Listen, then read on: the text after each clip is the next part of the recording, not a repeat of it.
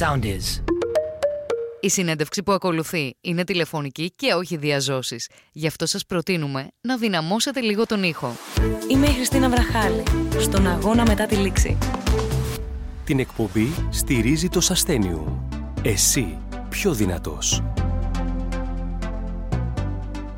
Γεια σας, είμαι η Χριστίνα Βραχάλη και είναι ο αγώνας μετά τη λήξη.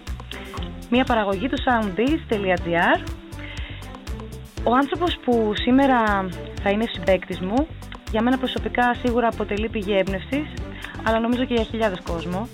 Είναι ένας ε, από τους ανθρώπους που ε, όταν τον συναντάς καταλαβαίνεις από την πρώτη στιγμή πως με κάποιο τρόπο θα σου αλλάξει τη ζωή. Ε, έπειτα από ένα σοβαρό ατύχημα στα Χανιά όταν ήταν 19 ετών έμεινε ανάπηρος, όχι όμως καθυλωμένος. Αγωνίζεται εντός πισίνας, είναι παρολυμπιονίκης στην κολύμβηση, έχει στο βιογραφικό του αμέτρητες διακρίσεις και επιτυχίες σε παγκόσμιο επίπεδο. Ωστόσο, ο αγώνας που δίνει εκτός υγρού στίβου, αλλά στην καθημερινότητά του σε ό,τι αφορά στην προστασία των ανθρώπινων δικαιωμάτων, είναι πολύ πιο δύσκολος και διαρκής. Φίλοι μου, μαζί μας είναι ο Αντώνης Ταπατάκης. Αντώνη, ευχαριστώ πάρα πολύ που αποδέχτηκε την πρόσκλησή μας. Εγώ ευχαριστώ και καλησπέρα στους ακροατές. Σε βρίσκω στα Χανιά, ε, είσαι φαντάζομαι σε διαδικασία προπόνησης, προετοιμασίας για τους Παρολυμπιακούς στο Τόκιο; Ναι, λόγω καρατίνας από έχω φύγει από τη Θεσσαλονίκη όπου τα τελευταία χρόνια κάνω την προπόνησή μου εκεί πέρα και έχω γυρίσει στην πατρίδα μου στα Χανιά όπου συνεχίζω με εντατικούς ρυθμούς την προπόνηση που έχει ως σκοπό να προετοιμαστώ ε, όσο το δυνατόν καλύτερα για τους αγώνες στο Τόκιο το καλοκαίρι του 2021. Οπότε η καραντίνα σε βρίσκει σε μια διαδικασία full προπονήσεων. Πιθανότατα σε ό,τι αφορά αυτό, αυτό το κομμάτι δεν έχει αλλάξει και πολύ η καθημερινότητά σου, γιατί έχω την αίσθηση ότι σε αυτό το πρόγραμμα θα ήσουν ούτως ή άλλως. Όχι, η ρουτίνα μου έτσι κι αλλιώς πάντα μετά τα τέλη Γενάρη γίνεται μια καραντίνα. Προπόνηση, σπίτι και νωρίς ύπνο και μια, μια ρουτίνα μέχρι και τους αγώνες. Ξεκίνησες πολύ μικρό στον αθλητισμό, αν δεν κάνω λάθος, στα πέντε; Από πέντε ετών, ναι. Τι ήταν αυτό που σε ένωσε έτσι με τον αθλητισμό, με την κολύμβηση και το πόλο στη συνέχεια από ό,τι γνωρίζω; Ναι. Κοίταξε, οι γονείς μου τώρα, λόγω ότι μέναμε και μένουμε και κοντά στο κολυμπητήριο, θεώρησαν ότι θα είναι μια πολύ καλή ενασχόληση να ξεκινήσω από μικρός γιατί μπορεί να μου, πάρε, να μου, να, μου δώσει όλα τα εφόδια που αφορούν την ευρωστία τη σωματική αλλά και την πνευματική που χρειάζεται κάθε νέος για να έχει για να μπορέσει να είναι όπως είπα εύρωστος και να αντιμετωπίζει όλες τις συνθήκες που θα αντιμετωπίσει στη ζωή του στο μέλλον. Το ατύχημα συνέβη κοντά στο κολυμβητήριο στο οποίο αγωνιζόσουν ε, και ουσιαστικά ήταν το δεύτερο σπίτι σου. Συνέβη Ακριβώς. στην ηλικία των 19 ετών, Αντώνη. 18 με 19, ναι, εκεί πέρα. Δεν έχεις πρόβλημα στο να το μοιραστεί μαζί μας το πώς ε, συνέβη; Δεν υπάρχει θέμα ότι είναι για λίμωνο. Ήταν για μένα μια, μια επανεκκίνηση στη ζωή μου, αλλά με πιο πολλά εφόδια αυτή τη φορά. Δηλαδή μια δεύτερη ευκαιρία που πάντα οι δεύτερες ευκαιρίες μας παρέχουν και μια δυνατότητα που δεν είχαμε στην πρώτη μια δυνατότητα να έχουμε ένα φορτίο εμπειριών το οποίο μπορεί να μας κάνει στις επιλογές μας σοφότερους και ίσως να έχουμε και περισσότερο δύναμη στο να αντέξουμε τις δύσκολες αυτές σκάλες που είναι πολύ ψηλές με πολλά σκαλοπάτια που απαιτούν να είσαι έτσι σκληροτράχυλος στο πνεύμα και να φτάσεις στο στόχο σου. Χωρίς όμως να σημαίνει αυτό ότι το σώμα ή το πνεύμα ή οτιδήποτε άλλο δεν μπορεί να καθοριστεί πέρα τίποτα άλλο από την ψυχή. Η ψυχή είναι αυτή που καθορίζει τη σωματική δυνατότητα και μπορεί να σε κάνει να φτάσεις πολύ ψηλά. Όλα αυτά τα στοιχεία που μου περιγράφεις βεβαίως είναι και στοιχεία τα οποία στα έχει δώσει σε ένα βαθμό και ο αθλητισμός, γιατί αντιλαμβάνομαι ότι όταν ένα παιδί σε αυτή την ηλικία μπαίνει σε αυτή τη διαδικασία επαναπροσδιορισμού, σίγουρα τα στοιχεία όλα αυτά που μου προανέφερες υπήρχαν σαν βάση, έχω την αίσθηση, στο χαρακτήρα σου και λόγω του αθλητισμού. Αυτό ακριβώς ε, που σου είπα και όταν με ρώτησες από πώς και ξεκίνησα τον αθλητισμο Αυτό ακριβώς εννοούσα, ότι μου παρήχε τα εφόδια για να αντέξω τα εμπόδια. Για να δεν μπορέσω... όμως ποτέ ότι θα πρέπει να τα χρησιμοποιήσεις σε μια τόσο δύσκολη στιγμή. Έτσι, δεν, ήξερα, δεν ήξερα καταρχάς τις α, αξίες. Τι σημαίνει να υπάρχει στο μυαλό σου η αξία κάποιων ε, πραγμάτων, κάποιων δυνατοτήτων που έχεις στη ζωή και να μπορέσεις να τις κρίνεις ότι αυτές είναι σημαντικές για τη ζωή σου και όχι τα υλικά. Γιατί δυστυχώς τα χρόνια μας, αυτή η γενιά μας και οι γενιές που έρχονται δυστυχώς βλέπω ότι είναι δέσμοι της ύλης. Ναι. Γινόμαστε δυστυχώς, έχουμε γίνει δέσμοι της ύλης. Ε, δίνουμε περισσότερη βάση στην ύλη παρά στο αγαθό το οποίο έχει πραγματική αξία για μας και δεν είναι σίγουρα, δεν αποτελείται σίγουρα από τίποτε το υλικό. Έχω την αίσθηση ότι μιλάς για τις ανθρώπινες σχέσεις και για, και για όλα τα συναισθήματα που μπορούν να σου προσφέρουν στο τέλος της ημέρας, τουλάχιστον στο δικό μου το μυαλό, οι ανθρώπινες σχέσεις είναι αυτές που μετράνε στο τέλος της ημέρας. Είτε λέγονται οικογενειακές, είτε λέγονται φιλικές, είτε λέγονται προπονητή και αθλητή. Ο καθένας το κρίνει όπως ε, θέτοντας με βάση τη ζωή του. Ναι. Ο καθένας μπορεί να, να κρίνει τι έχει αξία για εκείνον, τι είναι σημαντικό δηλαδή για εκείνον, αλλά πάνω απ' όλα ο κοινός παρανομαστής όλων, όλων των αξιών που, έχει, που πρέπει να έχει κάθε άνθρωπος είναι η ζωή. Το να είσαι δηλαδή ζωντανός.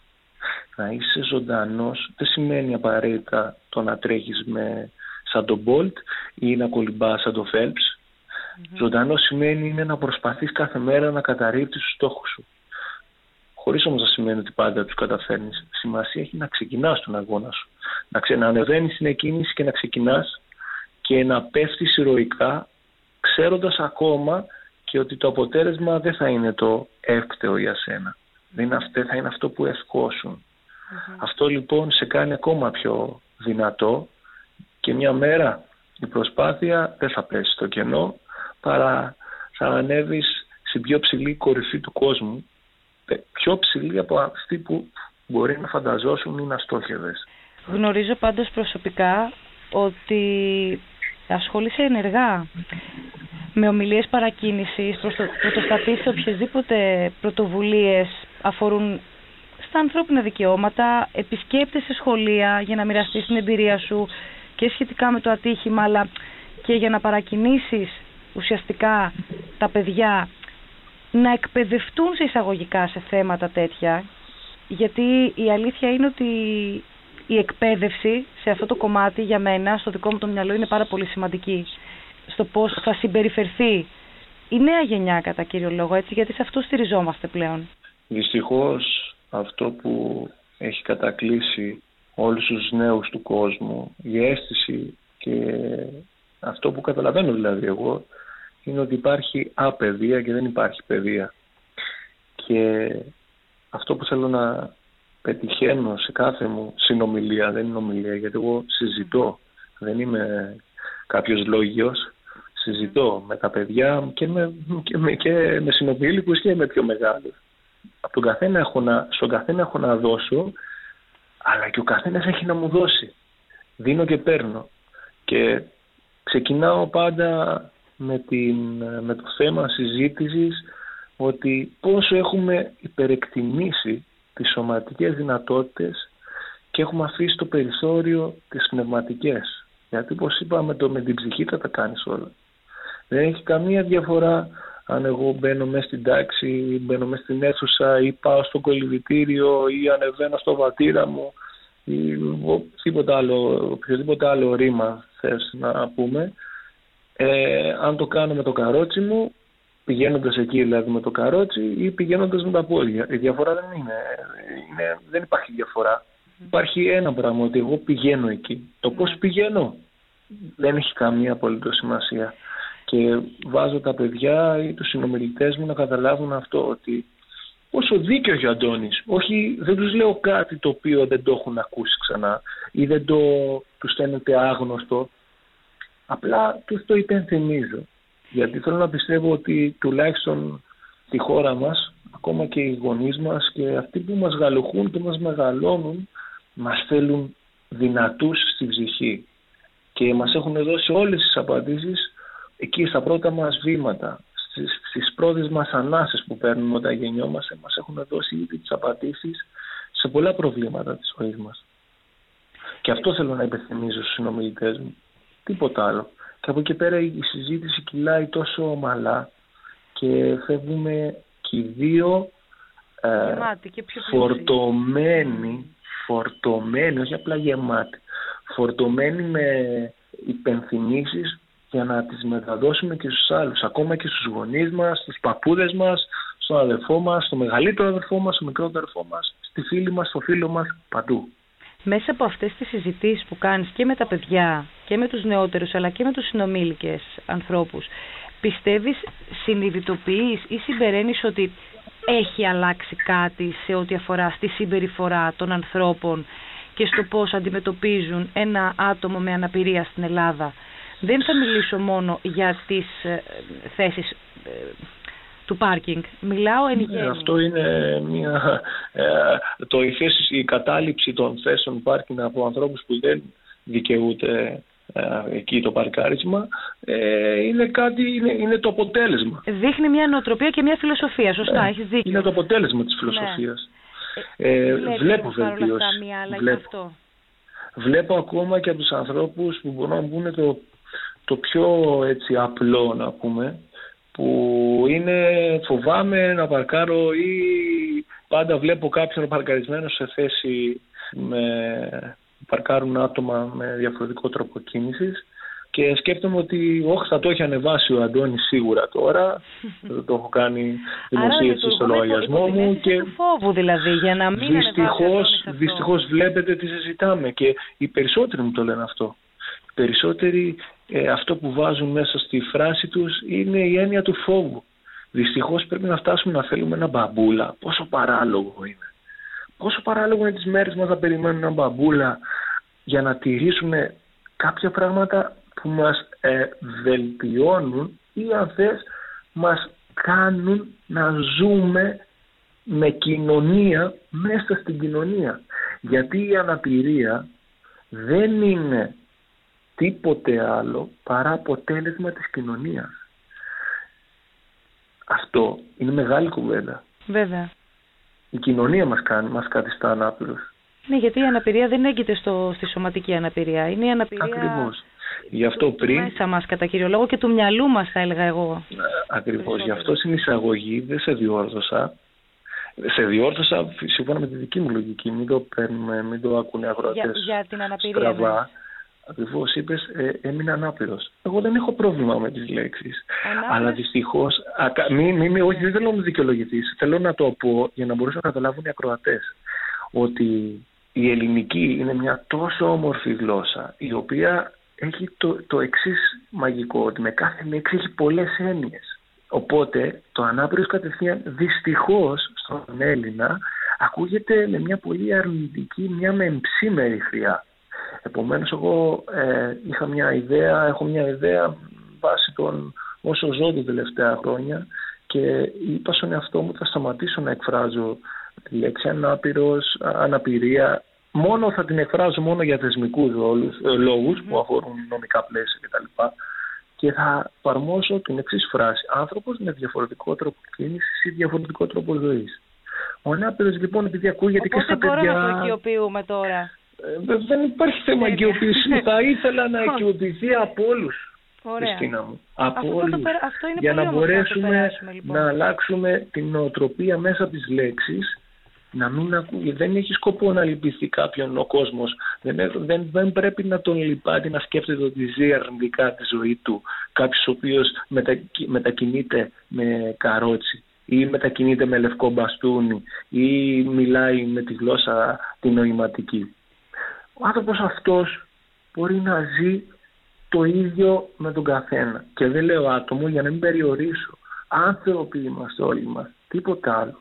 Μπορούμε εγώ, να δεν, δούμε εγώ, με την αρμονικά. κυριολεκτική- εγώ με την κυριολεκτική έννοια της αναπηρίας δεν ε, Κατάλαβα πώς έκανα το είπες διάκριση. και δεν, δεν, δεν, ε, όχι, δεν το λέω, το, δι- συγγνώμη για το διόρθωσα, είδες ότι πάλι με το ρήμα αυτό ακούγεται αρνητικό. Όχι, το άφησα απλά γιατί ήθελα να το συζητήσουμε, να το κάνουμε μια παράγραφο για να μπορέσουμε να δώσουμε λίγο σημασία σε αυτά. Γιατί είπαμε η σκέψη μας είναι που μας ορίζουν. Ισχύει. Η Οπότε, σκέψη μας οπότε όταν θα- ακούμε μου κάτι, άρεσε όταν να βλέπουμε χρησιμοποιήσω. κάτι. Την έκφραση λοιπόν, πώς είπες, άνθρωποι... Άνθρωποι με διαφορετικό τρόπο κίνησης ή διαφορετικό τρόπο ζωής. Πάρα πολύ ωραία. Ε, δεν είναι. Λοιπόν, θα, πούμε, θε- θα πούμε δύο λέξεις παραπάνω και τρεις και τι Έχει έγινε. σημασία όμως. Έχει σημασία Εδώ σε, πώς σε, μια, σε αποτυπώνεται μια εποχή το που μυαλό και τις χρησιμοποιούμε συνείδησεις του κόσμου. ναι, σε μια εποχή που χρησιμοποιούμε περισσότερα emoticons παρά λέξεις. Συμφωνώ. Έτσι Και πρέπει να γκρίκλεις. κάνουμε. Ε, εντάξει, ο καθένας Όχι. όπως θέλει, αλλά καλύτερα να το εκφράζουμε με λέξεις. Λοιπόν, θυμάμαι ότι κάποια στιγμή είχατε κάνει μια ενέργεια στη Θεσσαλονίκη και θέλω να μου πεις λίγο πώς αντέδρασε ο κόσμος σε αυτή την ενέργεια που είχατε βάλει τα μ, ε, καρότσια καροτσάκια, ναι. σε θέσεις, σε θέσεις ε, πάρκινγκ και είπατε επιστρέφω σε πέντε λεπτά. Αντίστοιχα αυτό που κάνουν οι περισσότεροι οδηγοί στη Θεσσαλονίκη και δεν υπάρχει καμία διαδρομή που θα μπορούσε να πάρει ένας άνθρωπος ο οποίος είναι σε, σε καροτσάκι. Εντάξει, Κάνετε την το επόμενη αντίστοιχο. μέρα εξακολουθούσα να συμβαίνει αυτό. Είμαι πολύ σίγουρη. Μήπως Αλλά τα επόμενα δέκα αν- λεπτά. Αν είδα Πώς α, η αντέδρασαν βελτίωση με που- την κίνηση θέλω να, να μου πεις. Δηλαδή, πώς Ναι, αντέδρασαν εντάξει, ο κόσμος. αντέδρασαν ότι ήταν όλοι μαζί μας και από επιστρέφω σε 5 λεπτά έγινε επιστρέφω σε 3 λεπτά. Πολύ απλά. Και αν βελτιώθηκε, αν όμως ένας άλλαξε, αυτό σημαίνει βελτίωση. Γιατί, γιατί δεν έχω μάθει στη ζωή μου να λέω ότι δεν υπάρχει ελπίδα πια. Υπάρχει ελπίδα. Γι' αυτό είμαστε όλοι εδώ. Γι' αυτό συζητάμε αυτή τη στιγμή. Υπάρχει ελπίδα στους αθλητές που χάσαν το μετάλλιο στους Ολυμπιακούς Αγώνες. Υπάρχει ελπίδα στον οποιοδήποτε άνθρωπο. Αρκεί να θέλει. Αν Υπάρχει- θέλεις θα το καταφέρεις. Υπάρχει ελπίδα στα παιδιά και ξέρω ότι έχεις φοβερή αδυναμία στα παιδιά. Είχες μάλιστα φτιάξει, δημιουργήσει ένα παραμύθι το οποίο λεγόταν το όνειρο. Ένα εικονογραφημένο παραμύθι που ουσιαστικά τόνιζε τη δύναμη του μπορώ. Θέλω λίγο να μου, να μου μιλήσεις γι' αυτό. Ήταν μια ιδέα που είχα πριν 8 χρόνια περίπου, 9, μπορεί και 10 και την εξέφρασα μετά που πήγα στη Θεσσαλονίκη πριν 7 χρόνια την εξέφρασα στη γυναίκα του προπονητή μου η οποία ε, συγγράφει που και που αλλά όχι ως επαγγελματίας. Καθαρά για προσωπικούς λόγους συγγράφει για λόγους έτσι δικιάς της ευχαρί, προσωπικής ευχαρίστησης. Και θελήσαμε μαζί η Έλενα με την Έλενα Φοίδου να γράψουμε αυτό το παραμύθι το οποίο έχει να κάνει με τη δύναμη της ελπίδας, του ονείρου, της αγάπης για ζωή και να σου θυμίσει, να σου υπενθυμίσει τις αξίες, πόσο σημαντικό είναι να έχεις αγάπη από τους γύρω σου και αγάπη πάνω απ' όλα για τον εαυτό σου. Και αυτή τη στιγμή συγγράφουμε και ένα μυθιστόρημα που θα είναι μια περίπου συνέχεια του παραμυθιού με τον ήρωα να έχει μεγαλώσει ε, σε περισσότερο πραγματικές συνθήκες από ό,τι ήταν το παραμύθι με λιγότερο δηλαδή μάγους και να πάρουμε στοιχεία από τη ζωή μου και να τα μεταφέρουμε σε έναν ήρωα θέλοντας να δείξουμε την έννοια του αγαπώ έναν άνθρωπο ο οποίος ζει με διαφορετικό τρόπο και πώς μπορεί εκείνος να μου εκφράσει όμως και την αγάπη του σε έναν άνθρωπο που ε, ζει με τον μέσο τρόπο που ζουν, που ζουν οι περισσότεροι. Έτσι λοιπόν ε, να θίξουμε έτσι ένα ταμπού στο πώς μπορεί να θέλουν οι γυναίκες ή οι άντρες να εκφράσουν την αγάπη τους, τον έρωτά τους, για την ερωτικό, σε έναν άνθρωπο ο οποίος έτσι ζει και κινείται, μπορεί να κινείται με αμαξίδι όπως εγώ και να μπορέσει να περιορίσει αυτές τις αναστολές πολλές φορές μας ε, αφήνουν πίσω να μην ζήσουμε, δεν μας αφήνουν να ζήσουμε τα θέλω μας. Αντόρι που νομίζω ότι η, το να εκφράσει κάποιος το συνέστημά του και την αγάπη του και τον έρωτα για έναν άνθρωπο νομίζω ότι είναι πλέον στην εποχή μας δυστυχώς δύσκολο ούτως ή άλλως. Δηλαδή... Ναι, αλλά σε μένα δεν συνέβη, Χριστίνα μου. Όλα αυτά τα χρόνια που ζω ε, με αυτόν τον τρόπο δεν μου συνέβη ποτέ. Δεν είδα κάποια κοπέλα για να μιλήσουμε για το δικό μου πρόσωπο η οποία να διστάσει. Βέβαια μπορεί να σκεφτόμουν να ήταν και η δική μου άβρα και ο δικός μου τρόπος να την κάνω να ξεχάσει τις αναστολές που μπορεί να είχε, τις δεύτερες σκέψεις, που είναι πολύ λογικό. Επειδή σε ξέρω πάρα πολλά χρόνια, ένα, ένα χαμόγελο δικό σου νομίζω καμία αναστολή δεν δημιουργεί πόσο σημαντικό, πόσο σημαντικό είναι αυτό να δείξουμε στον ακροατή αυτή τη στιγμή να, να του δείξουμε ότι ένα χαμόγελο μια απλή, τόσο απλή κίνηση που δεν χρειάζεται να έχει τελειώσει πανεπιστήμια ψυχολογίας ή οτιδήποτε άλλο να σε κάνει να κερδίσεις τη ζωή. Ο έρωτας είναι κέρδος. Είναι παιδί της λευτεριάς. Δεν, ε, δεν ζει με περιορισμούς, δεν ζει με αλυσίδες ο έρωτας. Μόνο όταν τον αφήσεις ελεύθερο θα ζήσει και θα ζήσεις.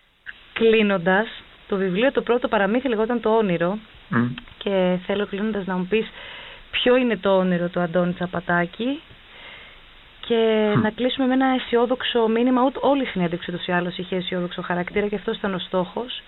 Όλη η κουβέντα μας. Ε, Τίποτα. Το όνειρό μου ποιο ειναι Και αυτό θα είναι και το αισιόδοξο μήνυμα. Έτσι στα γρήγορα, γιατί mm-hmm. αυτόν τον καιρό γίνεται ένας χαμός η σκέψη μου. Από ποια πράγματα θέλω να πρώτο προλάβω και να πρώτο καταφέρω. Αλλά είναι αυτό καλό.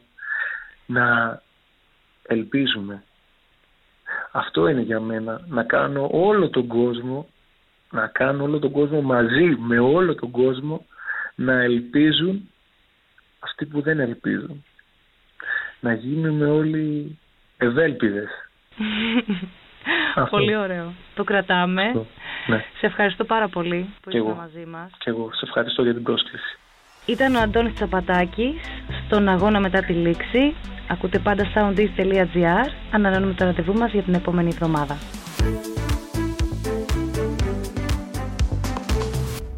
Ακολουθήστε μας στο Soundees, στο Spotify, στο Apple Podcasts και στο Google Podcasts.